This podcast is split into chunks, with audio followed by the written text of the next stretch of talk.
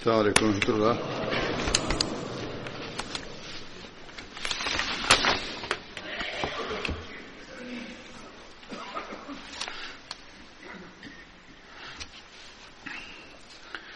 أشهد أن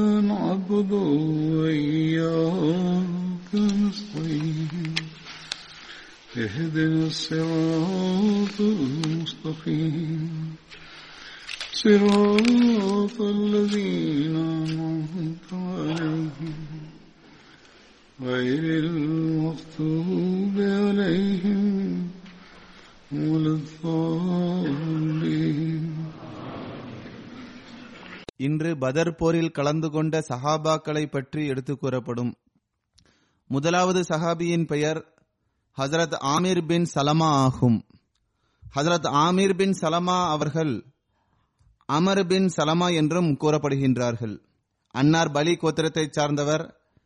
பலி கோத்திரம் யமன் பகுதியில் இருக்கின்ற அரபிகளின் பழைய கோத்திரமான குதாவின் கிளையாகும்.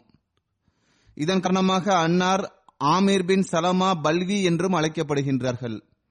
ஹசரத் ஆமீர் அன்சார்களின் நட்பு கோத்திரத்தை சார்ந்தவர். அன்னாருக்கு பதர் உஹது போர்களில் கலந்து கொள்ளும் நர்பாகியம் கிடைத்தது.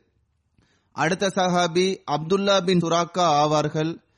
அன்னார் குரேஷிகளின் பனு அதி கோத்திரத்தை சார்ந்தவர். இது உமர் பின் ஹத்தாபின் கோத்திரமாகும்.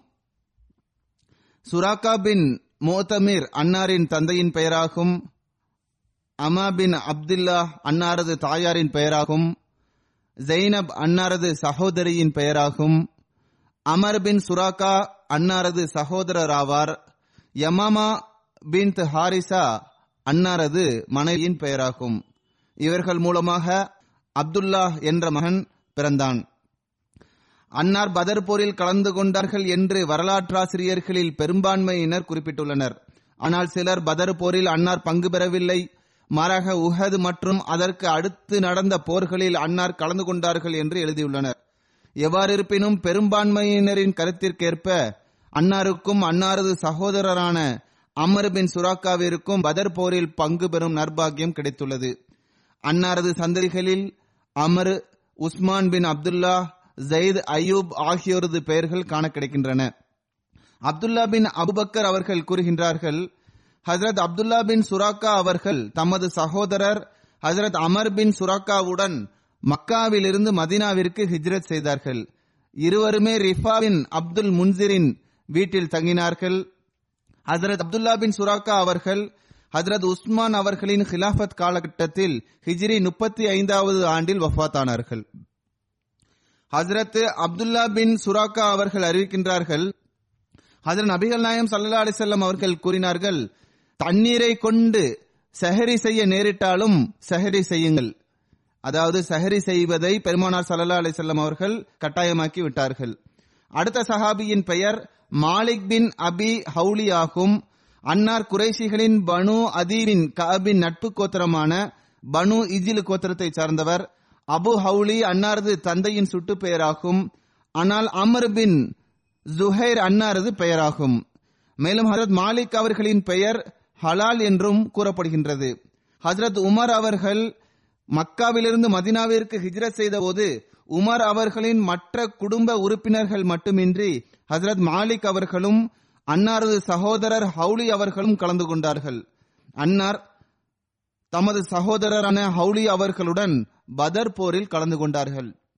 ஒரு கூற்றிற்கேற்ப ஹசரத் ஹவுலி அவர்கள் தமது இரண்டு சகோதரர்களான ஹசரத் ஹிலால் மற்றும் ஹசரத் மாலிக் மற்றும் ஹசரத் அப்துல்லாஹுடன் பதர் போரில் கலந்து கொண்டார்கள் என்று வந்துள்ளது. ஹசரத் உஸ்மான் அவர்களின் ஹிலாஃபத் காலகட்டத்தில் ஹசரத் மாலிக் பின் அபி ஹவுலி அவர்களின் மரணம் நிகழ்ந்தது. அடுத்த சஹாபி ஹசரத் வாக்கிப் பின் அப்துல்லா ஆகும். அன்னாரின் தந்தையின் பெயர் அப்துல்லா பின் அப்தே மனாஃப் ஆகும். அன்னார் பனு தமீம் கோத்திரத்தைச் சேர்ந்தவர். ஒரு கூற்றிற்கேற்ப இது குரேஷிகளின் பனு அதி பின் கபின் நட்பு கோத்திரமாகும். ஹஜரத் அபூபக்கர் அவர்களின் தப்லீக் காரணமாக எந்த மக்களுக்கு இஸ்லாத்தை ஏற்றுக்கொள்வதற்கான நர்பாகியம் கிடைத்துள்ளதாக வரலாற்று நூல்களில் எடுத்துக் கூறப்பட்டுள்ளதோ அவர்களில் ஹசரத் வாக்கிப் அவர்களும் அடங்குவார்கள். ஹசர நபிசல்லா அலிசல்லாம் அவர்கள் தாரே அர்க்கமிற்கு வருகை தருவதற்கு முன்னதாகவே ஹசரத் வாக்கிப் அவர்கள் இஸ்லாத்தை ஏற்றார்கள். தாரே அக்கம் தொடர்பாக சிறிது காலத்திற்கு முன்பு எடுத்துக் கூறப்பட்டிருந்தது. சுருக்கமாக நான் எடுத்துக் கூறுகின்றேன். மக்காவில் தப்லீக் செய்வதற்கும் முஸ்லிம்கள் தொழுவதற்காக வர வேண்டும் ஒன்று கூட வேண்டும். மேலும் எவ்வித தடையுமின்றி தப்லீக்கிற்கான ஏற்பாடுகளும் நடைபெற வேண்டும். இவ்வாறு இஸ்லாத்தை பற்றிய பிரச்சாரமும் செய்யப்பட வேண்டும் என்ற காரணத்திற்காக ஒரு தலைமையகம் வேண்டும் என்ற எண்ணம் பெருமானார் சல்லா அலிஸ்லாம் அவர்களுக்கு ஏற்பட்டது. எனவே இதற்காக தலைமையக அந்தஸ்தை கொண்ட ஒரு வீட்டின் தேவை ஏற்பட்டது. எனவே அன்னார் புதிய முஸ்லிமான அர்க்கம் பின் அபி அர்க்கமின் வீட்டை தேர்ந்தெடுக்க விரும்பினார்கள். இது சஃபா மலைக்குன்றிற்கு அருகில் இருந்தது. இதற்கு பிறகு முஸ்லிம்கள் இங்குதான் ஒன்று கூடி வந்தனர். இங்குதான் தொழுது வந்தனர். மேலும் உண்மையை தேடக்கூடியவர்கள் பெருமானார் சல்லல்லாஹு அலைசல்லம் அவர்களிடம் வந்தபோது அன்னாரும் இந்த இடத்தில்தான் இஸ்லாத்தை பற்றி தப்லீகும் செய்தார்கள். இதன் காரணமாக இந்த இடம் வரலாற்றில் ஒரு சிறப்பான அந்தஸ்தை பெற்றுவிட்டது. மேலும் தாருல் இஸ்லாம் என்ற பெயராலும் பிரசித்தி பெற்று விளங்குகின்றது. பெருமானார் சல்லா அலிஸ்லாம் அவர்கள் ஏறக்குறைய மூன்று ஆண்டுகள் தாரை அர்க்கமில் பணி செய்தார்கள். அதாவது தான் இறைவன் புறமிருந்து வந்திருப்பதாக வாதம் செய்த நான்காவது ஆண்டில் அன்னார் இதனை தலைமையகமாக ஆக்கினார்கள். மேலும் ஆறாவது ஆண்டு வரை தப்லீக் மற்றும் தர்பியத் பணிகளை அன்னார் இங்கு செய்து வந்தார்கள். தாரே அர்க்கமில் இஸ்லாத்தை ஏற்றுக்கொண்டவர்களில் இறுதியானவர் ஹசரத் உமர் அவர்கள் என்றும் அவர்கள் இஸ்லாத்தை ஏற்றுக்கொண்டதால் முஸ்லிம்களுக்கு மேலும் ஆற்றல் கிடைத்தது என்றும் மேலும் இவ்வாறு இவர்கள் தாரே அர்க்கமிருந்து வெளியேறி வெளிப்படையாக தப்லீக் செய்ய ஆரம்பித்து விட்டனர் என்றும் வரலாற்று ஆசிரியர்கள் எழுதுகின்றனர். ஹசரத் உமர் அலி அல்லாஹு தலான்கு அவர்கள் மக்காவிலிருந்து மதினாவிற்கு ஹிஜ்ரத் செய்த போது உமர் அவர்களின் மற்ற குடும்ப உறுப்பினர்கள் மட்டுமின்றி ஹசரத் வாக்கிப் அவர்களும் கலந்து கொண்டார்கள்.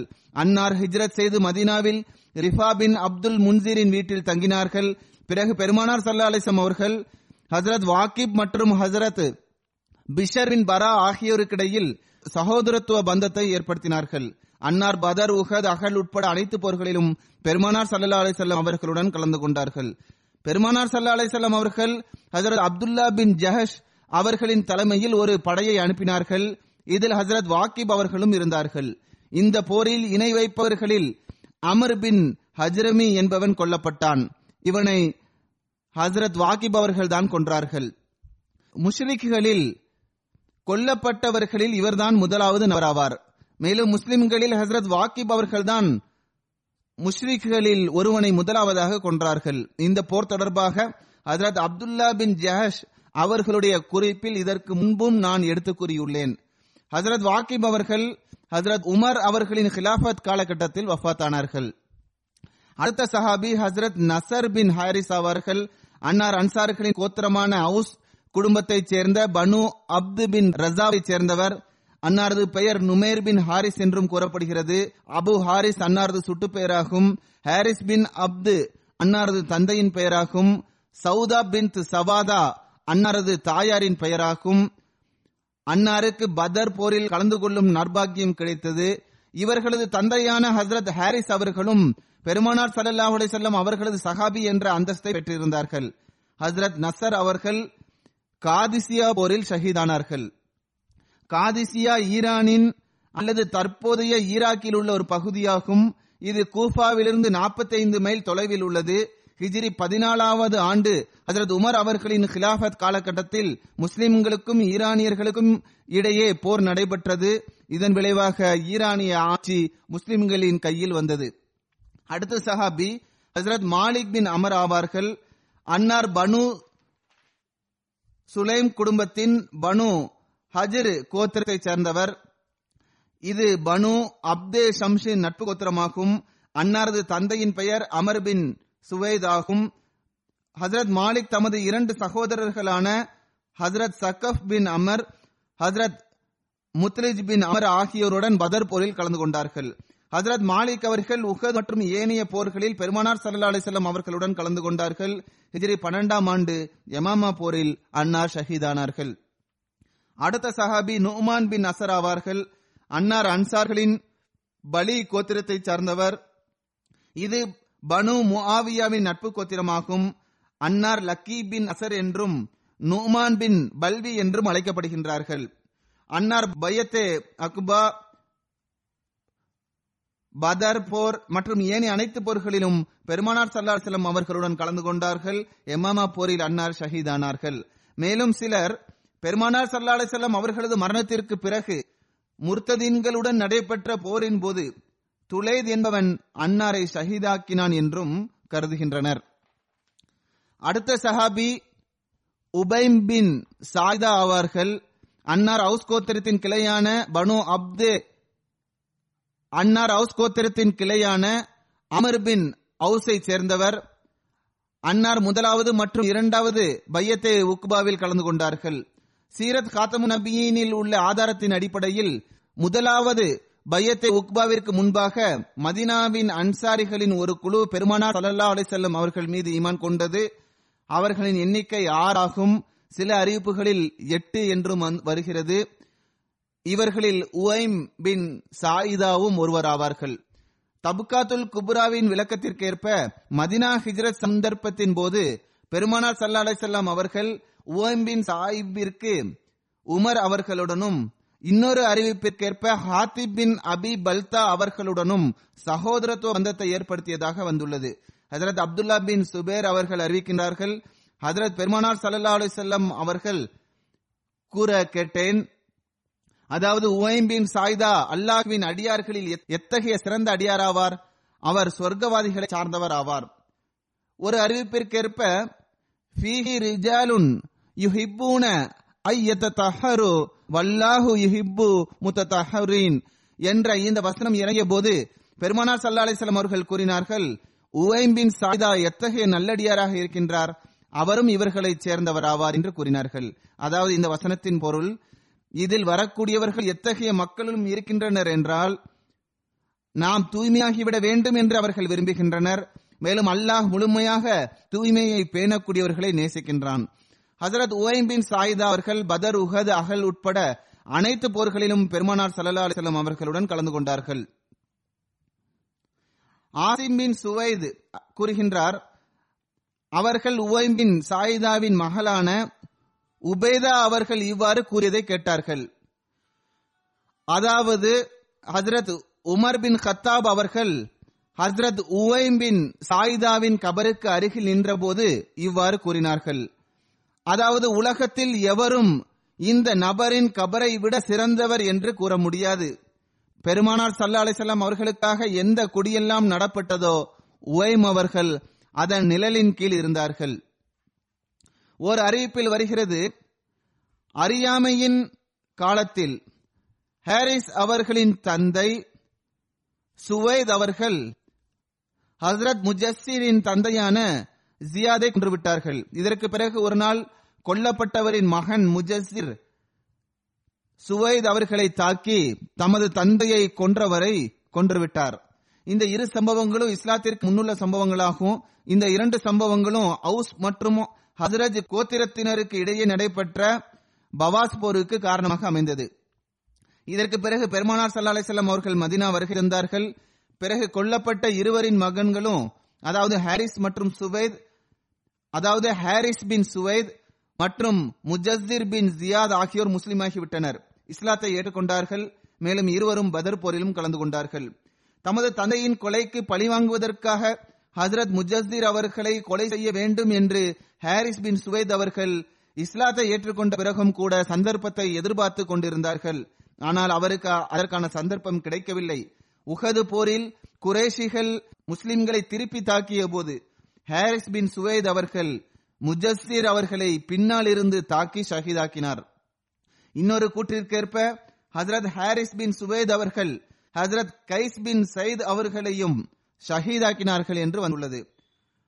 ஹம்ரவுல் அசது போரிலிருந்து திரும்பிய போது ஹசரத் ஜிப்ரீல் அவர்கள் பெருமானார் சல்லா அலை செல்லம் அவர்களிடம் வந்து அன்னாரிடம் ஹசரத் ஹாரிஸ் பின் சுவேத் இப்போது கபாவில் இருக்கின்றார் மேலும் இவர் முஜஸ்தீர் அவர்களை ஏமாற்றி கொலை செய்துவிட்டார். எனவே நீங்கள் முஜஸ்தீர் பின் ஜியாதின் கொலைக்கு பழிவாங்கும் விதமாக ஹசரத் ஹாரிஜ் பின் சுவேத் அவர்களை கொலை செய்யுங்கள் என்று கூறினார். இந்த விஷயத்தை கேட்டு பெருமானார் சல்லா அலிசல்லாம் அவர்கள் உடனே கபாவிற்கு சென்றார்கள். பொதுவாக இந்த நேரத்தில் அன்னார் கபாவிற்கு செல்வதில்லை. அப்போது கபாவில் கடுமையான வெயில் இருந்தது. அன்னார் அங்கு சென்றபோது கபாவில் இருந்த அன்சாரி முஸ்லிம்கள் அன்னாருக்கு அருகில் ஒன்று கூடினர். அவர்களில் ஹசரத் ஹாரிஸ் பின் சுவேதும் இருந்தார். ஒன்று அல்லது இரண்டு போர்வையை அவர் போர்த்தியிருந்தார். ஹசரத் உவைமர் பின் சாயிதா அவர்கள் பெருமானார் சல்லா அலிசல்லாம் அவர்களின் கூற்றிற்கேற்ப கபா மஸ்ஜிதின் கதவுக்கு அருகில் ஹாரிஸ் பின் சுவேத் அவர்களை ஷஹீதாக்கினார்கள். நான் எடுத்து கூறிக் கொண்டிருக்கின்ற சஹாபியை பற்றி சீரத்துல் ஹலபியாவில் உவைம் என்பதற்கு பதிலாக உவைமர் என்றும் எழுதப்பட்டுள்ளது. ஆனால் மற்ற நூல்களில் உவைம் பின் சாய்தா என்றே வந்துள்ளது. எவரிருப்பினும் இன்னொரு அறிவிப்பில் முஸ்லிமை ஏமாற்றி கொலை செய்தவரை கொலை செய்வதற்கு பெருமானார் சல்லல்லா அலைசல்லம் அவர்கள் உவைமர் பின் சாயிதா அவர்களுக்கு கட்டளையிடவில்லை. மாறாக ஹசரத் உஸ்மான் அவர்களுக்கு கட்டளையிட்டுள்ளார்கள் என்று வந்துள்ளது.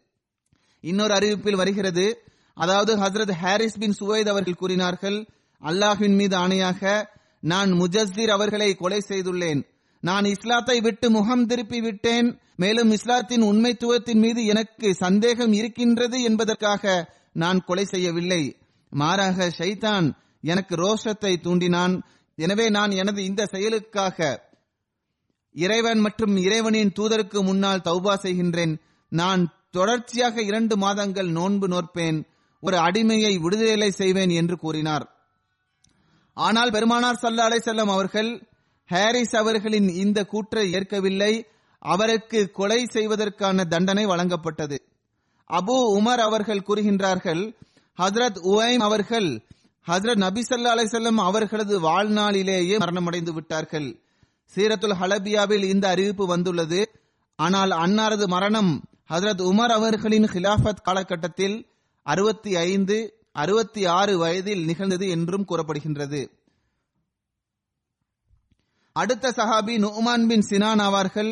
அன்னார் அன்சார்களின் கோத்திரமான ஹசரத் குடும்பத்தின் பனு நுமானை சேர்ந்தவர். அன்னார் பனு நுமானின் விடுதலை செய்யப்பட்ட அடிமையாவார் என்று இப்னு ஹிஷாம் எழுதப்பட்டுள்ளது. ஆனால் இப்னு சாத் அவர்கள் பனு உபைது பின் அதி அவர்களால் விடுதலை செய்யப்பட்ட அடிமையாவார் என்று எழுதியுள்ளார்கள். அன்னாருக்கு பதர் உஹது போர்களில் கலந்து கொள்ளும் நர்பாகியம் கிடைத்தது. அடுத்த சஹாபி அந்தரா மௌலா சுலைம் ஆவார்கள். ஹசரத் அந்தரா அவர்கள் சுலைம் பின் அமர் அவர்களால் விடுதலை செய்யப்பட்ட அடிமையாவார்கள். அன்னார் வாது பின் கனம் கோத்திரத்தைச் சேர்ந்தவர்.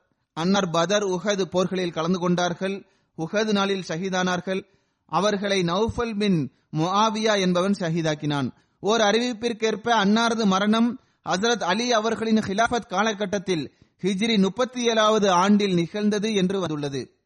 அடுத்த சஹாபி நுமான் பின் அப்தே அமர் அவர்கள் அன்னார் அன்சார்களின் கோத்திரமான ஹஜரஜின் கிளையான பனு தீனார் பின் நஜாரை சேர்ந்தவர். அன்னாரது தந்தையின் பெயர் அப்தே அமர் பின் மசூத் ஆகும். தாயாரின் பெயர் சுமேரா பின் கைஸ் ஆகும். அன்னார் பதர் உஹது போர்களில் கலந்து கொண்டார்கள். பதர் போரில் அன்னாரது சகோதரர் ஜஹாக் பின் அப்தே அமர் அவர்களும் கலந்து கொண்டார்கள். ஹஸ்ரத் நுமான் பின் அமர் அவர்களுக்கு உஹது போரில் ஷஹாதத் பானத்தை அறந்தும் நர்பாகியம் கிடைத்தது. அன்னருக்கு குத்பா என்ற மூன்றாவது ஒரு சகோதரரும் இருந்தார். இவர்களுக்கும் பெருமானார் சல்லா அலிசல்லம் அவர்களது சஹாபி என்ற அந்தஸ்தை பெறும் நற்பேறு கிடைத்தது. குத்துபா அவர்கள் பேரே மவுனா சம்பவத்தின் போது ஷஹீதானார்கள். முகமது பின் சாத்ரி நபி வக்காஸ் அவர்கள் அறிவிக்கின்றார்கள் பெருமானார் சல்லா அலிசல்லம் அவர்கள் பனு தீனாரை சேர்ந்த ஒரு பெண்ணை கடந்து சென்றார்கள். அந்த பெண்ணின் கணவர் மகன் தந்தை ஆகியோர் பெருமனார் சல்லல்லா அலிசல்லம் அவர்களுடன் போரில் கலந்து கொண்டு ஷஹீதானார்கள். அந்த பெண்ணிடம் அதற்காக வருத்தம் தெரிவிக்கப்பட்ட போது அந்த பெண்மணி பெருமானார் சல்லா அலிசல்லாம் அவர்கள் எவ்வாறு இருக்கின்றார்கள் என்று கேட்டார்கள்.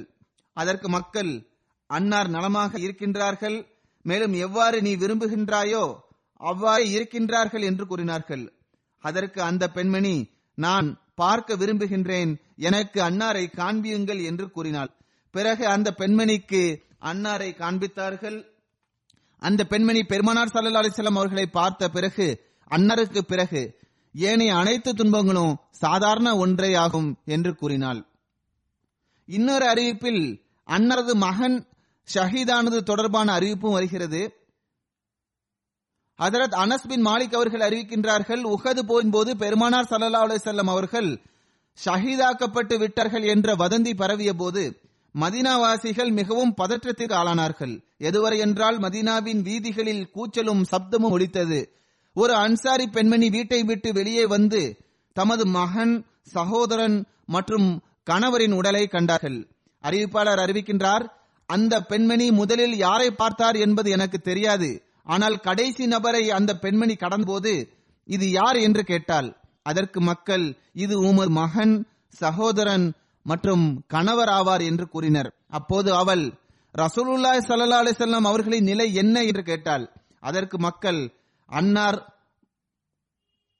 முன்னால் இருக்கின்றார்கள் என்று கூறினர்.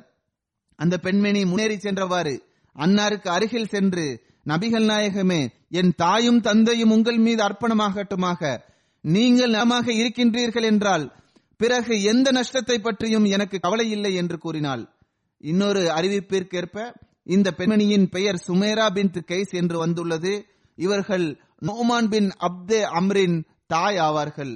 ஹசரத் முஸ்லிமோத் அலி அல்லாஹு தலா அன்ஹு அவர்கள் இந்த சம்பவத்தை பற்றி ஒரு சந்தர்ப்பத்தில் குறிப்பிட்டுள்ளார்கள். அன்னார் கூறுகின்றார்கள் சஹாபாக்களிடம் இத்தகைய தைரியத்தின் உதாரணம் மிகுதியாக காண கிடைக்கின்றது. கோடிக்கணக்கான மக்கள் மற்றும் பல நாடுகளை சார்ந்தவர்களிடம் இதை போன்ற ஒன்றிரண்டு உதாரணங்களை காண கிடைக்கலாம். ஆனால் சில ஆயிரங்களை கொண்ட சஹாபாக்களிடம் இத்தகைய உதாரணங்கள் மிகுதியாக காணப்படுகிறது. ஒரு பெண்ணுடன் தொடர்புடைய இந்த உதாரணம் இது எத்தகைய உயர்தரமான உதாரணமாக இருக்கின்றது? ஹசரத் முஸ்லிமோத் அலி அல்லாஹு அவர்கள் கூறுகின்றார்கள் நான் பல முறை இதை எடுத்துக் கூறியுள்ளேன். இது ஒவ்வொரு சபைகளிலும் எடுத்துக் கூறப்படுவதற்கு தகுதி வாய்ந்ததாகும். மேலும் இதன் நினைவை உயிருடன் வைக்க வேண்டும். சில சம்பவங்கள் எத்தகைய சுவாரஸ்யமான ஒன்றாக இருக்கின்றது என்றால் அதனை மீண்டும் மீண்டும் எடுத்து கூறினாலும் அது பழையதாக ஆகிவிடுவதில்லை. இந்த பெண்மணியின் சம்பவமும் அதை போன்றதே ஆகும்.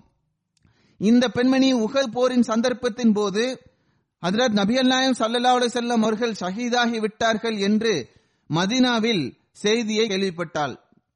அவள் பதற்றமடைந்தவாறு மதினாவின் மற்ற பெண்மணிகளுடன் வெளியில் வந்தால் அப்போது உகது போரிலிருந்து திரும்பி வந்த முதலாவது சவாரியை பார்த்து ஹசரத் நபி சொல்லா அவர்களின் நிலை எவ்வாறு இருக்கின்றது? என்று அந்த பெண்மணி கேட்டாள். அதற்கு அவர் உங்கள் கணவர் கொல்லப்பட்டு விட்டார் என்று கூறினார். அதற்கு அந்த பெண்மணி நான் ரசூலுல்லா சல்லா அலிசல்லம் அவர்கள் தொடர்பாக கேள்வி கேட்டேன். ஆனால் நீங்களோ எனது கணவர் தொடர்பான செய்தியை கூறுகின்றீர்கள் என்று கூறினாள். பிறகு அந்த நபர் உங்களது தந்தையும் கொல்லப்பட்டு விட்டார் என்று கூறினார். அதற்கு அந்த பெண்மணி நான் ரசூலுல்லாஹி சல்லா அலிசல்லம் அவர்களின் நிலை தொடர்பாக கேள்வி கேட்கின்றேன். ஆனால் நீங்களோ எனது தந்தையின் நிலையை கூறுகின்றீர்கள் என்று கூறினாள். பிறகு அந்த நபர் உங்களது இரண்டு சகோதரர்களும் கொல்லப்பட்டு விட்டார்கள் என்று கூறினார். பிறகும் அந்த பெண்மணி நீங்கள் எனது கேள்விக்கு உடனடியாக பதில் தாருங்கள். நான் எனது உறவினர்கள் தொடர்பாக கேட்கவில்லை. நான் பெருமான சல்லல்லா அலை செல்லம் அவர்கள் தொடர்பாகவே கேட்கின்றேன் என்று கூறினாள். பெருமானார் சல்லல்லாஹு அலை செல்லம் அவர்கள் நலமாக இருக்கின்றார்கள் என்ற என்று அந்த சஹாபியின் உள்ளம் அறிந்திருந்தது. எனவே இந்த பெண்மணியிடம் அவளது உறவினர்கள் தொடர்பான நிலையை எடுத்துக் கூறலாம் என்று அந்த சஹாபி கருதினார்கள். ஆனால் அந்த பெண்மணிக்கோ எல்லாவற்றையும் விட முதன்மையான விஷயமாக பெருமானார் சல்லல்லாஹ் செல்லம் அவர்களின் இருப்பாகவே இருந்தது. எனவேதான் அவர்கள் நீங்கள் உடனடியாக எனது கேள்விக்கு பதில் தாருங்கள் என்று கூறினார்கள். அப்போது அந்த சஹாபி ரசூலுல்லாஹி ஸல்லல்லாஹு செல்லம் அவர்கள் நலமாக இருக்கின்றார்கள் என்று கூறினார்கள். இதை கேள்விப்பட்ட அந்த பெண்மணி அன்னார் உயிருடன் இருக்கின்றார்கள் என்றால் பிறகு எவர் கொல்லப்பட்டாலும் பரவாயில்லை எனக்கு எந்த கவலையும் இல்லை என்று கூறினார்கள். ஹசரத் முஸ்லிமோது அலி அல்லாஹு தாலான்கு அவர்கள் கூறுகின்றார்கள் வெளிப்படையில் இந்த உதாரணத்திற்கு எதிரில் ஒரு கிளவியின் உதாரணம் ஒன்றுமே இல்லை. இதனை எழுதக்கூடியவர்களும் ஒப்புக்கொண்டுள்ளனர். அன்னார் எவரை குறித்தோ எழுதியுள்ள ஒரு சம்பவத்தை பற்றி குறிப்பிடுகின்றார்கள். அதாவது அவளது உள்ளம் கவலையின் சுமையினால் துக்கம் நிறைந்ததை போன்று தென்பட்டது. அவள் உள்ளத்தால் அழுது கொண்டிருந்தாள். ஆனால் அதனை அவள் வெளிப்படுத்தவில்லை. ஹசரத் முஸ்லிம் அலி அல்லாஹு அவர்கள் கூறுகின்றார்கள் ஆனால் இந்த சஹாபியோ உள்ளத்தாலும் மகிழ்ச்சியுடன் இருந்தால். அதாவது ரசூல்லா சல்லா அலிசல்லாம் அவர்கள் உயிருடன் இருக்கின்றார்கள் என்ற செய்தியை கேட்டு உள்ளத்தால் அந்த பெண்மணி மகிழ்ச்சியுடன் காணப்பட்டாள். அந்த காலத்தில் பத்திரிகையில் எழுதப்பட்டிருந்த எந்த பெண்மணியை பற்றி முஸ்லிமோது அவர்கள் எடுத்து கூறினார்களோ அந்த பெண்மணியின் உள்ளத்தில் நிச்சயமாக கவலை இருந்தது. ஆனால் அதனை அவள் வெளிப்படுத்தவில்லை. ஆனால் இந்த சஹாபியாவின் உள்ளத்தில் எந்த துக்கமும் இருக்கவில்லை. இது எத்தகைய வியக்கத்தக்க உதாரணம் என்றால் இத்தகைய ஒரு உதாரணத்தை உலகத்தின் வரலாறு ஒருபோதும் எடுத்துக்காட்ட முடியாது. அதற்கு முஸ்லிம் அலி அல்லாஹூ தலான் அவர்கள் கூறுகின்றார்கள் நான் இந்த பெண்மணியின் சம்பவத்தை படிக்கும்போது எனது உள்ளம் அவர்களின் மீதான கண்ணியத்தினால் நிறைந்து விடுகின்றது. அவள் எனது அன்பிற்குரியவருக்காக எவரும் வெளிப்படுத்த இயலாத தனது அன்பின் ஒரு உதாரணத்தை விட்டு சென்றுள்ளார்கள்.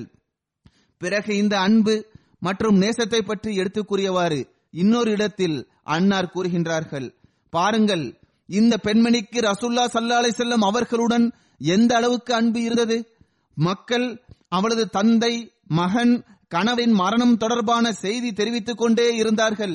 ஆனால் அந்த பெண்மணியோ நீங்கள் எனக்கு ரசூலுல்லாஹி சல்லா அலை செல்லம் அவர்களின் நிலை எவ்வாறு இருக்கிறது என்பதை மட்டும் கூறுங்கள் என்றே பதிலளித்துக் கொண்டிருந்தாள். ஆக ரசூலுல்லா சல்லா அலை செல்லம் அவர்களுடன் இத்தகைய அன்பை வெளிப்படுத்திய இவளும் ஒரு பெண்மணியே ஆவாள். அன்னார் இது தொடர்பாக இன்னொரு இடத்தில் கூறுகின்றார்கள் இந்த நிலையை சற்று உங்கள் கண்களால் படம் பிடித்து பாருங்கள். நீங்கள் மரணிக்கக்கூடிய ஒவ்வொருவரையும் கண்டிருப்பீர்கள். நமக்கு நெருக்கமானவர் எவர் ஒருவராவது மரணிக்கத்தான் செய்கின்றார். அவர் நமது தந்தையையோ ஒருவர் தனது தந்தையையோ தனது தாயையோ தனது சகோதரனையோ அல்லது தனது சகோதரியையோ மரணிப்பதை பார்க்கின்றார். அந்த காட்சியையும் சற்று சிந்தித்து பாருங்கள். ஒருவர் தனது அன்பிற்குரியவரின் கைகளால் வீட்டில் சிறந்த உணவை சமைக்கச் செய்து அதை சாப்பிட்டு விட்டு பிறகு அவருக்கு சிகிச்சை செய்து அவருக்கு தொண்டாற்றிய பிறகு அவர் மரணிக்கின்ற போது அவரது நிலைமை எப்படிப்பட்டதாக இருக்கும்? மேலும் அப்போது வீட்டில் எத்தகைய கியாமத்தின் நிலை ஏற்படும்? மேலும் மரணிக்கக்கூடியவருக்கு தாம் மரணித்திருப்பதை தவிர வேறு எது பற்றியும் என்ன எந்த எண்ணமும் வராது.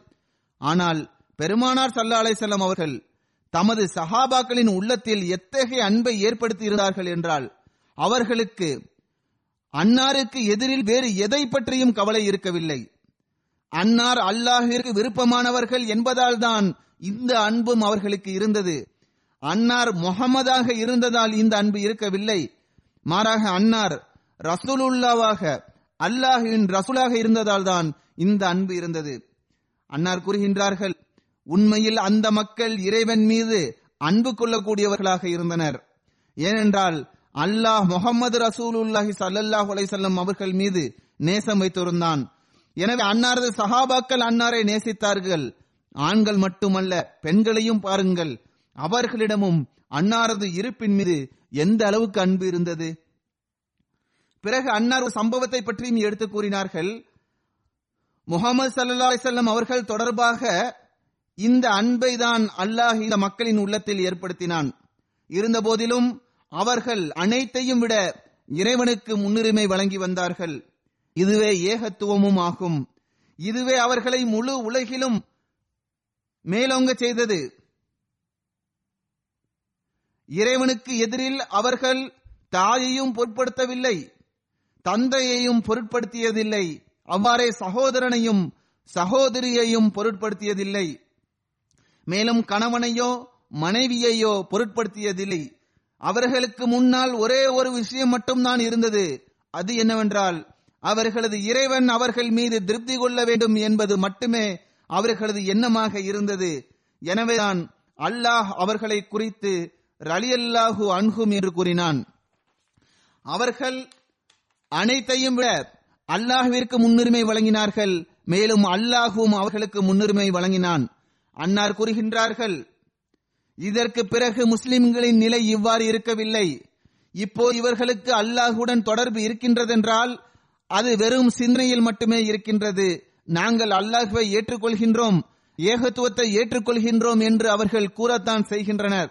ஆனால் அவர்களது உள்ளத்தில் இவ்விஷயம் இல்லை ரசூலுல்லா சல்லா செல்லும் அவர்கள் தொடர்பாகவும் அன்னாரது விருப்பத்திற்குரியவர்கள் தொடர்பாகவும் இவர்களிடம் கூறப்பட்டால் இவர்களது உள்ளங்கள் துடிக்கின்றது.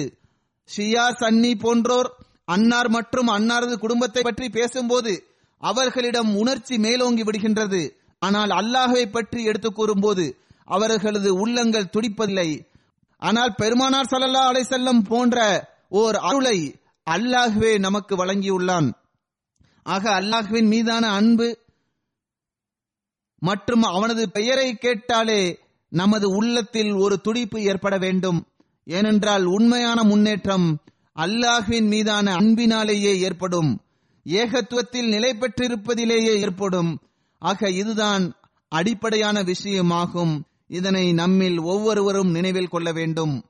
அல்லாஹ் நம்மிடத்தில் அல்லாஹ் மற்றும் அவனது ரசூலின் மீதான உண்மையான அன்பையும் அதன் உண்மையான ஞானத்தை ஏற்படுத்திக் கொள்வதற்கான நற்பாக்கியத்தை வழங்குவானாக.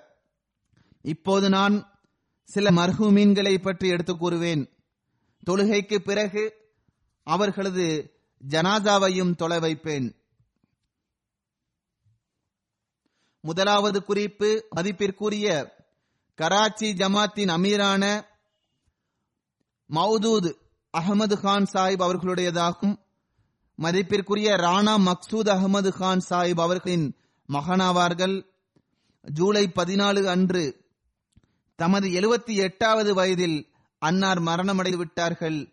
இன்னா லில்லாஹி வ இன்னா இலஹி ராஜிவுன் பன்னெண்டு ஏப்ரல் ஆயிரத்தி தொள்ளாயிரத்தி நாற்பத்தி ஒன்னாம் ஆண்டு அன்னார் காதியானில் பிறந்தார்கள்.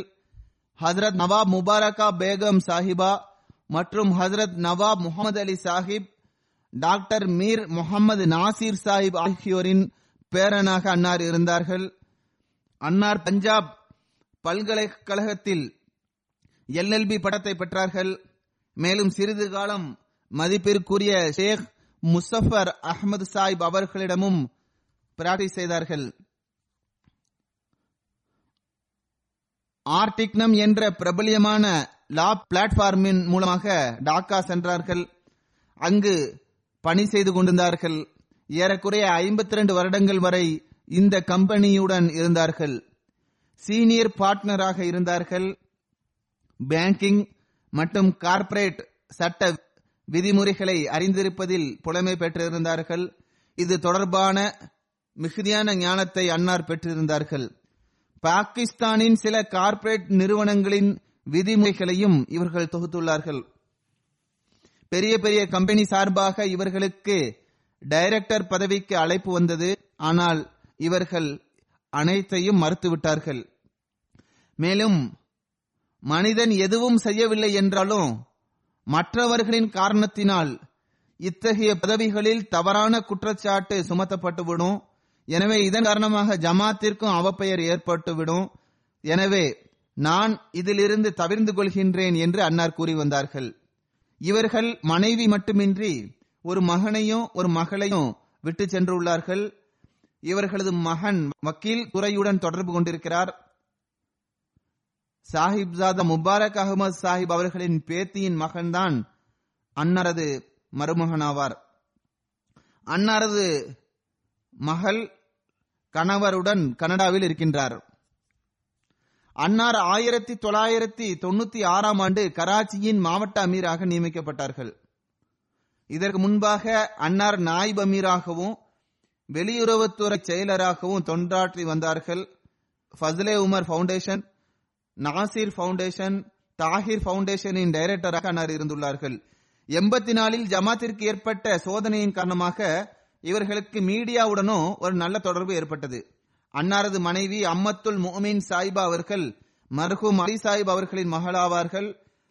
மேலும் சையீதா பேகம் சையீதா பேகம் சாஹிபா இவர்களது தாய் ஆவார்கள். சயீதா பேகம் சாஹிபா அவர்கள் மீர் முகமது இஸ்ஹாக் இஸ்ஹாக் சாஹிப் அவர்களின் மகளாவார்கள். அவர்கள் கூறுகின்றார்கள் அன்னார் மிகவும் எளிமையான இயல்பை கொண்ட அனுதாபத்துடன் நடந்து கொள்கின்ற நல்லியல்பை கொண்ட பறிவுடன் நடந்து கொள்கின்ற நபராவார்கள். எவருடன் எல்லாம் அன்னாரது தொடர்பு இருந்ததோ அவர்கள் அனைவருமே பல வருடங்களாக இவர்களுடன் தொடர்பு இருந்ததை போன்று தோன்றுகிறது என்று கூறுகின்றார்கள். ஜமாத்தின் சிறிய பணியாளராக இருந்தாலும் சரி அல்லது மூத்த உறுப்பினராக இருந்தாலும் சரி அனைவருமே இதனையே கூறியுள்ளனர். அவர்களது மனைவி கூறுகின்றார்கள் எந்த ஒரு அம்சத்தை எடுத்துக்கொண்டாலும் அவர்கள் கணவர் என்ற அடிப்படையிலும் தந்தை என்ற அடிப்படையிலும் நான் அவர்களிடம் எந்த குறையையும் கண்டதில்லை. அவர் முன்மாதிரியான கணவராவார் முன்மாதிரியான தந்தையாவார் முன்மாதிரியான நபராக திகழ்ந்தார். மேலும் அனைவருமே அவரிடமிருந்து மிகுந்த தாக்கத்தை பெற்றார்கள்.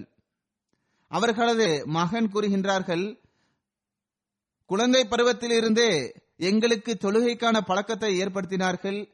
சிறிய வயதிலிருந்தே என்னை தன்னுடன் தொழுகைக்கு அழைத்துச் செல்வார்கள். மேலும் பெரியவர்களுக்கு கண்ணியம் அளிக்கும்படியும் அவர்களுக்கு தொன்றாற்றும்படியும் அறிவுறுத்தி வந்தார்கள். அவர்களது தொழுகை மற்றும் பொருள் தியாகம் தொடர்பாக எங்களிடம் மிகுந்த தாக்கத்தை விட்டு சென்றுள்ளார்கள். அன்னார் தொழுகையை பேணக்கூடியவராக இருந்தார்கள். பொருள் தியாகத்திலும் முன்னணியில் இருந்தார்கள். அவர்கள் கூறுகின்றார்கள் நாங்கள் ரபுவா செல்லும் போது எங்களை பெஹஸ்தி மக்பரா அழைத்துச் செல்வார்கள். மர்ஹூமீன்கள் மற்றும் சஹாபாக்களின் கபருக்கு அழைத்துச் சென்று எங்களுக்கு அவர்களது அறிமுகத்தை செய்து வைப்பார்கள். பணிவு அவர்களிடம் மிகுதியாக காணப்பட்டது. ஏழைகளிடம் மிகவும் பணிவுடன் நடப்பார்கள். ஆனால் ஏதாவது ஒரு அதிகாரியிடம் தமக்கு பயன் கிடைக்க வேண்டும் என்றும் முன்னேற்றம் கிடைக்க வேண்டும் என்பதற்காகவோ அவ்வாறு அவர்கள் செய்ததில்லை. அவர்களுக்கு முன் தமக்கென்று ஒரு கண்ணியத்தை அவர்கள் நிலைநாட்டி இருந்தார்கள் அவர்களது மனைவி கூறுகின்றார்கள் நான் அவர்களிடம் இதனை நகைச்சுவையாக கூறி வந்தேன். அதாவது நீங்கள் மற்றவர்களின் மற்றவர்களை நல்ல முறையில் சந்திக்கின்றீர்கள். ஆனால் நீங்கள் மேலதிகாரியை சந்திக்கும் போது உங்களது கண்ணியத்தை நிலைநாட்டியவாறு நடந்து கொள்கின்றீர்கள். அப்போது நீங்கள் நவாப் என்பது போன்ற தோற்றம் வெளிப்படுகின்றது என்று நான் நகைச்சுவையாக கூறி வந்தேன்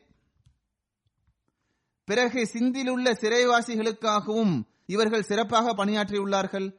தமது சுற்றுப்பயணத்தின் போது சுகதாக்களின் குடும்பத்திற்காகவும் அன்னார் சிறப்பாக பணியாற்றியுள்ளார்கள்.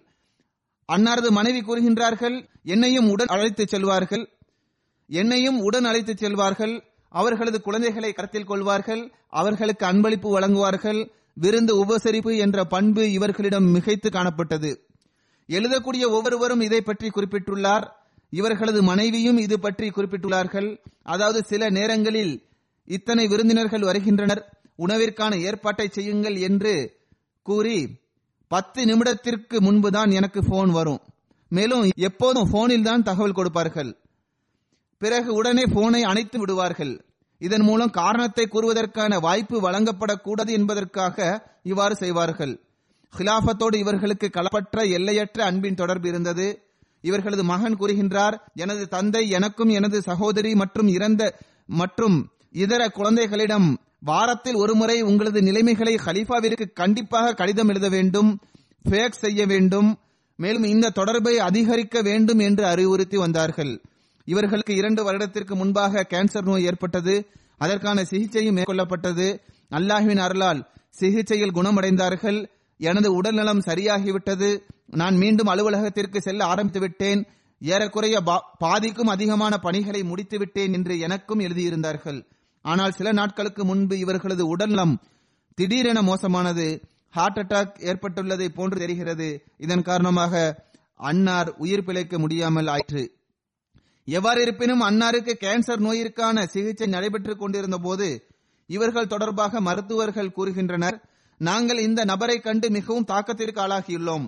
ஒன்று இவர்கள் மிகவும் பொறுமைசாலி ஆவார் மற்றொன்று இவருடன் பேசிய போதுதான் இவர் ஒரு ஸ்காலர் என்பதும் எங்களுக்கு தெரிய வந்தது அன்னாரது மகன் கூறுகின்றார் நாங்கள் சிகிச்சைக்காக மருத்துவமனை செல்லும் போது மருத்துவர்கள் அன்னாருக்கு கண்ணியமளிக்கும் விதமாக எழுந்து நிற்பார்கள்.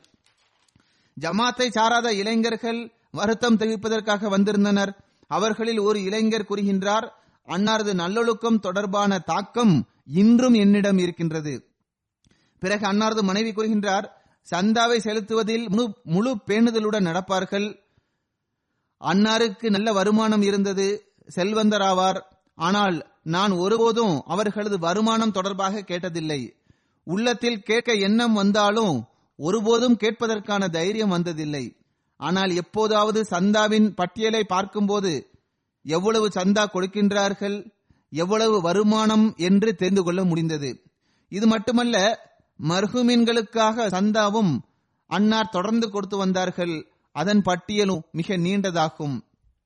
அன்னார் கூறி வந்தார்கள் அதாவது வீட்டின் செலவுகளை குறைத்துக் கொள்ளுங்கள். மேலும் ஜமாத்திற்காக அதிகம் அதிகமாக தியாகம் செய்யுங்கள்.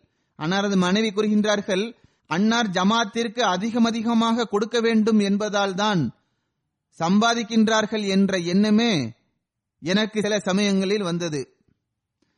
குற்றஞ்சாட்டுவது குற்றம் சுமத்துவது முறையீடு செய்வது ஆகியவற்றின் மீது கடுமையான வெறுப்பு அன்னாருக்கு இருந்தது. இதை பற்றி ஒவ்வொரு நபரும் கூறியுள்ளனர் நானும் இதற்கு சாட்சியாவேன். இது தொடர்பாக கடுமையான வெறுப்பு அன்னாரிடம் இருந்தது. அவர்களது மனைவி கூறுகின்றார்கள் ஒருபோதும் எவருக்கு எதிராகவும் எந்த ஒரு விஷயத்தை கேட்டதும் கிடையாது. கோல் மூட்டுவது போன்றவற்றிற்கு மிகவும் எதிரானவர் ஆவார் அன்னாரது ஒரு அறிவுரை இதுவாகும். அதாவது வாழ்க்கையில் எவர் மீதும் அதிகமாக நம்பிக்கை கொள்ளாதீர்கள். எதை செய்ய வேண்டும் என்றாலும் உங்களது ஆற்றல்களால் அதை செய்யுங்கள். ஏனென்றால் பிறகு முறையிடுவதற்கான எந்த வாய்ப்பும் எஞ்சியிருக்கக்கூடாது. பஷீர் சாஹிப் அவர்கள் கூறுகின்றார்கள் இவர்களும் நாய் அமீராகவோ அல்லது வேறு பொறுப்பிலோ இருந்தார்கள். எவ்வாறு இருப்பினும் நீங்கள் மிக அதிகமாக எளிமையை வெளிப்படுத்துகின்றீர்கள் கருணை காட்டுகின்றீர்கள் கொஞ்சம் கடுமையாக நடந்து கொள்ளுங்கள் சில பணிகளில் கடுமை காட்ட வேண்டியது இருக்கிறது என்று நான் கூறினேன். அதற்கு அன்னார் இவ்வாறு பதிலளித்தார்கள் நீங்கள் உங்களது வாலண்டியர் மீது எவ்வாறு கடுமை காட்ட முடியும்? அவர் நேரத்தை ஒதுக்கி தொண்டு செய்வதற்காக வந்துள்ளார். அவர் மீது எவ்வாறு கடுமை காட்ட முடியும்? ஆக மிகவும் பணிவுடன் அன்புடன் அவர்களிடம் பணியை பெறுவார்கள். ஹுத்தாம்களும் காயிதீன்களும் எனக்கு கடிதம் எழுதியுள்ளார்கள். அதாவது மிகவும் அன்புடன் இவர்கள் எங்களிடம் பணி வாங்குவார்கள். கராச்சியில் டியூட்டி கொடுத்து வந்தனர். மேலிடம் அமீர்மார்களுக்கு பாதுகாப்பு இருக்க வேண்டும் என்று கூறியது. எனவே குதாம்கள் டியூட்டிக்காக சென்றபோது அன்னார் அவர்களை கருத்தில் கொள்வார்கள். மேலும் நீங்கள் வீட்டிற்கு சென்று எனக்கு போனில் நலமாக சென்று விட்டோம் என்ற தகவலையும் தாருங்கள் என்று கூறினார்கள். காயித் சாஹிப் கூறுகின்றார் சில நேரங்களில் என்னிடம் வாகனம் இருக்கவில்லை என்றால் பிறகு தமது வாகனத்தை அவர்கள் கொடுப்பார்கள். மேலும் பாதுகாப்பாக வீட்டிற்கு செல்லுங்கள் என்று கூறுவார்கள். அவர்களது மகள் கூறுகின்றார் எனது தந்தை எங்களிடத்தில் குழந்தை பருவத்திலிருந்து அல்லாஹின் மீதான நம்பிக்கை ஹிலாபத்துடன் நன்றியுணர்வுடன் நடந்து கொள்ளுதல் மற்றும் ஹலீஃபாவிற்கு கட்டுப்படுதல் ஆகியவற்றிற்கான மிக பெரிய முன்மாதிரியை காட்டியுள்ளார்கள். மேலும் இதில் நிலைத்திருப்பதற்கு எங்களுக்கு அறிவுறுத்தி வந்தார்கள். மேலும் யுஎஸ்ஏ ஜலாசாவின் லைவ் தீமையும் முறையாக கேட்டார்கள். என்னிடமும் தொடர்ச்சியாக கேட்கும்படி கூறி வந்தார்கள். இவர்களது மகள் கனடாவில் வசித்து வருகின்றார். ஜெர்மனி மற்றும் கனடாவின் ஜல்சா ஒன்றாக நடைபெற்ற போது நான் ஜெர்மனி ஜல்சாவை கேட்கின்றேன் என்று தமது மகளிடம் கூறினார்கள். முறையாக ஹுத்பாவை கேட்பதற்கான பழக்கம் அன்னாருக்கு இருந்தது. ரமலான் மாதத்தை மிகவும் பேணி வந்தார்கள். ரமலான் மாதத்தின் கண்ணியத்தை நிலைநிறுத்த வேண்டும் என்பதற்காக இந்த மாதத்தில் பயணத்திற்கான எந்த திட்டத்தையும் வகுக்க மாட்டார்கள். இதில் பலருக்கும் பாடம் இருக்கிறது. சின்ன சின்ன விஷயங்களுக்காக பயணத்திற்கான சாக்கு போக்கை கூறி சிலர் நோன்பை விட்டு விடுகின்றனர். கராச்சியின் முன்னாள் முபல்லிக் சையது ஹுசேன் அகமது சாஹிப் அவர்கள் கூறுகின்றார்கள் கராச்சியில் நான் முரபியாக இருந்தேன். செயற்குழுவில் ஏதாவது ஒரு கஷ்டமான தருணத்தில் இது அல்லாஹின் பணியாகும். நாம் நமது முயற்சிகளை மட்டுமே செய்ய வேண்டும் என்று கூறி வந்தார்கள். சந்திக்க வரக்கூடிய ஒவ்வொருவரையும் வரவேற்பார்கள். கேள்வி கேட்பவரின் ஒவ்வொருவரின் கேள்வியையும் கவனமாக படிப்பார்கள் கேட்பார்கள். சரியான நடவடிக்கையை மேற்கொள்வார்கள். அனாதைகள் விதவைகள் மற்றும் ஏழைகளுக்கு முடிந்த அளவுக்கு உதவி செய்வார்கள். ஜமாத் பட்ஜெட் குறைவாக இருந்த போதிலும் தொகையை உச்சப்படுத்தி விடுவார்கள். கராச்சியின் ஒரு பெண்மணி மரியம் சமர் சாஹிபா கூறுகின்றார்கள் அவர்கள் தமது குழந்தைகளுக்கு மட்டுமல்ல மாறாக முழு கராச்சி ஜமாத்திற்கும் பரிவு காட்டக்கூடிய ஒரு தந்தையாகவே விளங்கினார்கள். வீட்டின் ஒவ்வொரு இன்பத்திலும் துன்பத்திலும் கலந்து கொள்வார்கள். அனைவரை பற்றியும் கவலை கொள்வார்கள். பணிவான நபராவார். ஒருமுறை ஒரு நிகழ்ச்சியில் அன்னரது பெயர் நவாப் மௌதூத் அகமது கான் என்று எழுதப்பட்டிருந்தது. அன்னார் தமது கைகளால் நவாப் என்ற சொல்லை அடித்து விட்டார்கள். குரேஷி மெஹமூது சாஹிப் செயல் தலைவர் கூறுகின்றார் தமது அன்னார் தமது அமீர் காலகட்டத்தில் கராச்சி ஜமாத்திற்கு பரிவு காட்டக்கூடிய ஒரு தந்தையாக விளங்கினார்கள். அவர்களை வழிகாட்டினார்கள். ஒவ்வொருவருக்கும் பிரியமான நபராக அன்னர் திகழ்ந்தார்கள். பரிவு காட்டக்கூடிய நபராவார் தைரியமிக்கவர் எளிமை அவர்களது இயல்பில் உள்ள ஒன்றாகும் பணிவு இவர்களது அடையாளமாகும். சிறியவரோ பெரியவரோ ஏழையோ செல்வந்தரோ படிப்பறிவு பெற்றவரோ படிப்பறிவு இல்லாதவரோ ஒவ்வொருவரையும் மிகவும் அன்புடன் சந்திப்பார்கள். மேலும் மிகவும் கவனமாக இவர்களது கூற்றை செவியேற்பார்கள். மேலும் ஆலோசனையும் வழங்குவார்கள். வரக்கூடியவர் சிறியவராகவோ பெரியவராக இருந்தாலும் தமது நாற்காலியிலிருந்து எழுந்து நின்று அவர்களை வரவேற்பார்கள். ஜமாத் பணிகளை செய்வதில் இரவில் நீண்ட நேரம் வரை செயலாற்றி வந்தார்கள். இரவு பத்து மணி வரை தமது அலுவலகத்தில் பணி செய்து வந்தார்கள். ஜமாத் இளைஞர்களின் கல்விக்காக மிகவும் கவனம் செலுத்தி வந்தார்கள்.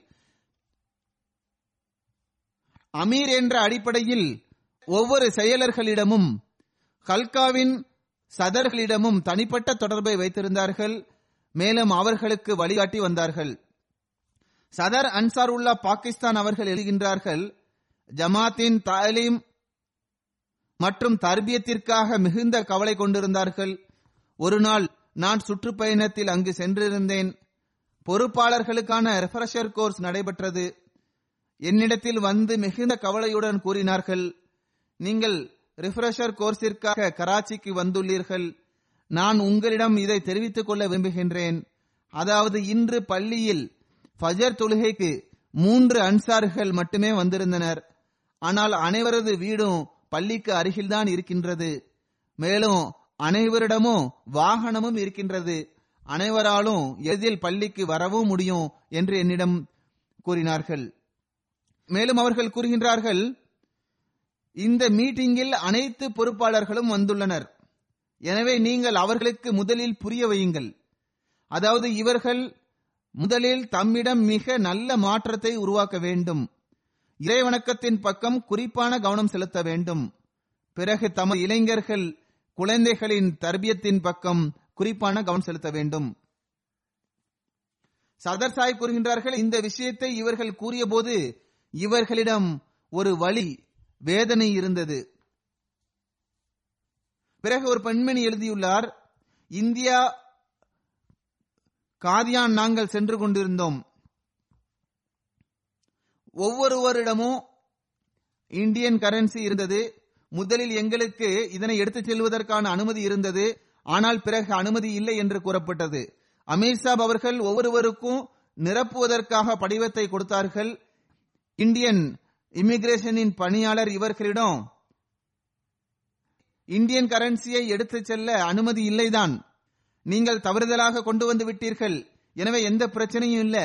நீங்கள் இந்த படிவத்தில் இதை பற்றி குறிப்பிட வேண்டாம். கரன்சியை கொண்டு செல்லுங்கள் என்று கூறினாள். கூறினார்.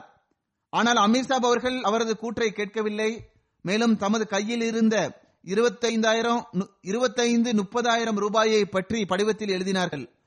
ஆனால் அந்த பணியாளரோ நீங்கள் இந்த தொகையை இதில் குறிப்பிடாதீர்கள். ஏனெனில் சட்ட விதிகளுக்கேற்ப இந்த தொகையை நாங்கள் கைப்பற்றி விடும் நிர்பந்தத்திற்கு ஆளாகி விடுவோம் என்று கூறினார். இருந்தும் கூட அன்னார் அந்த படிவத்தில் இந்த தொகையை எழுதினார்கள். அத்துடன் இந்த தொகையை நீங்கள் என்னிடமிருந்து கைப்பற்றிக் கொள்ளுங்கள் என்று கூறினார்கள். எந்த ஒரு எளிமையிலிருந்தும் எந்த ஒரு வசதி வாய்ப்பிலிருந்தும் அன்னார் பயன்பெறவில்லை. நான் கூறியது போன்று குத்தாம்களும் எழுதியுள்ளனர். அதாவது அன்னார் எங்கள் மீது குறிப்பான கவனம் செலுத்தி வந்தார்கள். டியூட்டி கொடுக்கக்கூடியவர்களுக்கு நன்றி தெரிவித்து வந்தார்கள். எந்த அளவுக்கென்றால் நாங்கள் அவர்கள் மீது ஏதாவது பேருபகாரம் செய்தது போன்று அவர்கள் நன்றி தெரிவிப்பார்கள். இம்தியாஸ் ஹுசேன் ஷாஹித் சாஹிப் அவர்கள் கூறுகின்றார்கள் கராச்சியின் டிக்ரோடின் அமீர் ஆவார்கள். நான் இவர்களது பண்புகளை ஒரு பெட்டியில் போட்டு மூட நினைத்தாலும் அதிலிருந்து வெளிப்படும் பண்புகள் அனைத்தும் எளிமை பணிவு ஹிலாபத்தின் மீதான அன்பு ஜமாத் அமைப்பின் மீதான கண்ணியம் ஆகிய பண்புகளே வெளிப்படும். அவர் கூறுகின்றார் இரண்டாயிரத்தி பதினாலில் கராச்சியில் உள்ளூர் அமீர் தேர்ந்தெடுக்கப்படுவது அமல்படுத்தப்பட்டது. இவர்கள் அமீராக நியமிக்கப்பட்டார்கள். என் மீது மிக பெரும் பொறுப்பு சுமத்தப்பட்டுள்ளது என்று நான் மாவட்ட அமீர் சாஹிபிடம் சென்றேன். அதற்கு மாவட்ட அமீர் சாப் அவர்கள் இது மிக பெரிய பொறுப்புதான். எனவே எப்போதும் இதனை நினைவில் கொள்ளுங்கள். எப்போதாவது ஏதாவது கஷ்டம் வந்தால் பிறகு காலத்தில் ஹலீஃபாவிற்கு கடிதம் எழுதுங்கள். பிறகு அல்லாஹும் அருள் செய்கின்றான் நானும் இவ்வாறே செய்கின்றேன் என்று எனக்கு அறிவுரை கூறினார்கள். எனவே கராச்சியில் ஏதாவது நிகழ்ச்சி நடந்தாலோ அல்லது மிக முக்கியமான சம்பவமாக இருந்தாலும் அல்லது சந்தா செலுத்துவதில் இறுதி வாரமாக இருந்தாலும் ஒவ்வொரு ஜும்மாவிற்கு முன்பாகவும் ஒவ்வொரு வாரமும் கண்டிப்பாக எனக்கு அவர்கள் துவாவிற்காக கடிதம் எழுதுவார்கள். காயித் ஹுத்தாமுல் அஹமதியா பிலால் ஹைதர் கூறுகின்றார் சூரத்துல் முஹ்மினூனுடன் அமீர்சாப் அவர்களுக்கு குறிப்பான தொடர்பு இருந்தது. பெரும்பான்மையான ஹுத்தாமுல் அஹமதியா நிகழ்ச்சிகளில் திலாவத் ஓதுவதற்காக சூரத்துல் மொமினூனை திலாவத் செய்ய கூறுங்கள் என்று என்னிடம் கூறுவார்கள். பிறகு இந்த சூறவை கவனமாக படியுங்கள் என்று அன்புடன் கவனமூட்டுவார்கள். காயித் சாஹிப் கூறுகின்றார் இன்றும் கூட நான் இதை பற்றி சிந்தித்து பார்த்தால் எனது உள்ளம் சாட்சி பகர்கின்றது. அதாவது அவர்கள் தமது தொழுகையை நிறைவேற்றுவதில் எல்லா விதமான வீணானவற்றிலிருந்தும் விலகி கொண்டார்கள். மேலும் நம்பிக்கையாளர்கள் எவ்வாறு வெற்றி பெறுவார்கள் என்பது தொடர்பாக அன்னார் ஒரு முன்மாதிரியாக திகழ்ந்தார்கள். காய் சாஹிப் கூறுகின்றார் அன்னார் எனக்கு வழங்கிய இன்னொரு அறிவுரை இதுவாகும். அதாவது ஒரு நாள் என்னிடம் அன்னார் மிகவும் அன்புடன் இதனை கூறினார்கள். அதாவது எனது வாழ்க்கையின் சுருக்கம் இதுவே ஆகும். அதாவது ஒவ்வொரு வாரமும் காலத்தின் கலிஃபாவிற்கு கடிதம் எழுதுங்கள். மிகவும் அன்புடன் இந்த விஷயத்தை எனக்கு புரிய வைத்தார்கள். நானும் இதிலிருந்து பயன்பெறுகின்றேன். உண்மையிலேயே ஹிலாபத்திற்கு அதிகமாக கட்டுப்பட்டு நடந்து வந்தார்கள் மிகுந்த கண்ணியமும் அளித்து வந்தார்கள். குடும்பத்தில் ஒரு நிகழ்ச்சி நடைபெற்றது. அங்கு நடந்த சில சம்பவங்கள் எனக்கு தெரிய வந்தது. நீங்களும் அங்கு இருந்தீர்கள். அவ்வாறு நடைபெற்றிருக்க கூடாது என்று நான் அவர்களுக்கு எழுதியிருந்தேன். பிறகு அவர்களது மன்னிப்பு கடிதமும் எனக்கு வந்தது. அதில் அவர்கள் இவ்வாறு எழுதினார்கள். அதாவது நாம் சுதந்திரமானவர்கள் அல்ல. நமக்கு சுட்டி காட்டக்கூடியவர் ஒருவர் இருக்கின்றார். மேலும் நமக்கு தர்பியத் வழங்கக்கூடியவர் இருக்கின்றார் என்பதில் எனக்கு மகிழ்ச்சியும் ஏற்பட்டுள்ளது என்று குறிப்பிட்டிருந்தார். மேலும் அதற்காக நான் நன்றியும் தெரிவிப்பதாக அவர் அதில் குறிப்பிட்டார். உறவின் அடிப்படையில் என்னை விட மூத்தவராவார். கிலாபத்திற்கு முன்னால் உறவு ரீதியாகவும் தொடர்பு இருந்தது. நான் ஹலிஃபாவாக தேர்ந்தெடுக்கப்பட்ட பிறகு இவர்கள் மிகவும் பணிவுடன் நடந்து கொண்டார்கள். இன்னும் சொல்வதென்றால் அதில் நான்காவது ஹலிஃபத்துல் மசி அவர்கள் என்னை நாதிர் ஆளாவாக நியமித்த போதும் இவர்கள் மிகவும் பணிவுடன் நடந்து கொண்டவாறு ஜமாத் அமைப்பிற்கு கண்ணியமளித்தவாறு நன்றியுணர்வை அன்னார் எப்போதும் வெளிப்படுத்தினார்கள். அல்லாஹ் இவர்களுக்கு பாவ மன்னிப்பு வழங்குவானாக கருணையுடன் நடந்து கொள்வானாக அன்னாரது தகுதியை உயர்த்துவானாக இவர்களது குழந்தைகளுக்கும் இவர்களது நன்மையை தொடரச் செய்வதற்கான நர்பாகியத்தை வழங்குவானாக. இரண்டாவது ஜனதா கனடாவின் நாயிப் அமீர் அப்துல் அசீஸ் சாஹிப் அவர்களுடையதாகும். ஒன்பது ஜூலை அன்று இதய துடிப்பு நின்று விட்டதனால் தமது எண்பத்தி நாலாவது வயதில் அன்னார் பஃபாத்தாகிவிட்டார்கள் இன்னால் இல்லாஹி வா இன்னா இலஹி ராஜிவுன் இவர்கள் காஷ்மீரின் புகழ்பெற்ற அகமதி கலீஃபாவின் குடும்பத்துடன் தொடர்புடையவர்கள் அவர்களது தந்தை ஹலீஃபா அப்துல் ரஹீம் சாஹிப் அவர்கள் அப்துல் அப்துல் ரஹீம் சாஹிப் மற்றும் பாட்டனாரான ஹலீஃபா நூருதீன் சாஹிப் உமர் பக் சாஹிப் ஆகியோர் ஹதரத் வாக்களிக்கப்பட்ட மசி அலைசல்லாம் அவர்களின் சஹாபி ஆவார்கள். இவர்களது பாட்டனாருக்கு ஸ்ரீநகர் காஷ்மீர் காணியாரில் ஈஷாவின் கபரை ஆய்வு செய்வதற்கான நர்பாகியம் கிடைத்தது. இதனை பற்றி அதில் வாக்களிக்கப்பட்ட மசி அலைசலாம் அவர்கள் தமது நூல்களில் பலமுறை குறிப்பிட்டுள்ளார்கள்.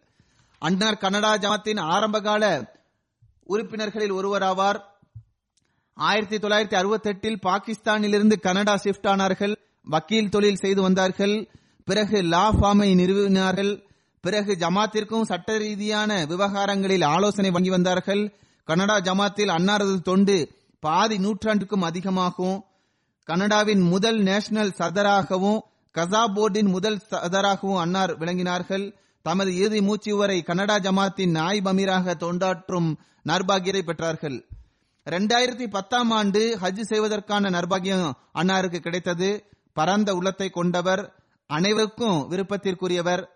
புன்சிரித்த முகத்துடன் எப்போதும் தென்படுபவர் விவகாரங்களை சரியாக புரிந்து கொள்ளக்கூடியவர் சிறந்த கருத்தை தெரிவிக்கக்கூடியவர் மேலும் ஒரு நல்ல நன்றியுணர்வு கொண்ட மனிதராவார். உடல்நலம் சரியில்லாமல் இருந்த போதிலும் தமது கடமையை கடைசி மூச்சு வரை நிறைவேற்றி வந்தார்கள். ஹிலாபத்துடன் ஆலிய தொடர்பு இருந்தது. மேலும் இங்கிருந்து என்ன வழிகாட்டல்கள் சென்றாலும் அதன்படி செயல்படுவதற்கு எப்போதும் முடிந்தவரை முயற்சி செய்தார்கள். அல்லாஹின் அருளால் மூசியாவார்கள். அல்லாஹ் இவர்களுடன் மகபிரத் மற்றும் கருணையுடன் நடந்து கொள்வானாக. இவர்களது குடும்பத்தை சார்ந்தவர்களுக்கும் பொறுமையை வழங்குவானாக. இவர்கள் விட்டு சென்ற நன்மைகளை தொடரச் செய்வதற்கான நற்பாகியத்தை வழங்குவானாக.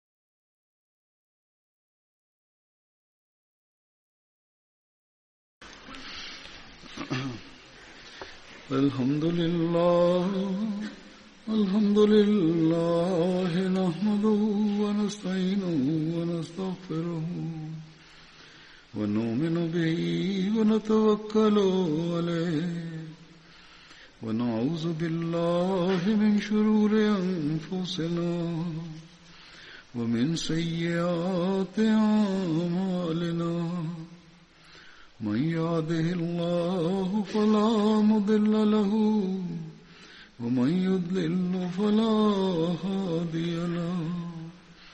ونشهد أن لا إله إلا الله ونشهد أن محمدا عبده ورسوله. عباد الله رحمكم الله. إن الله يأمر بالعدل واللسان وإيتاء ذي القربى وينهى عن الفحشاء والمنكر والبغي يعظكم لعلكم تذكرون اذكروا الله يذكركم وادعوه يستجب لكم ولذكر الله أكبر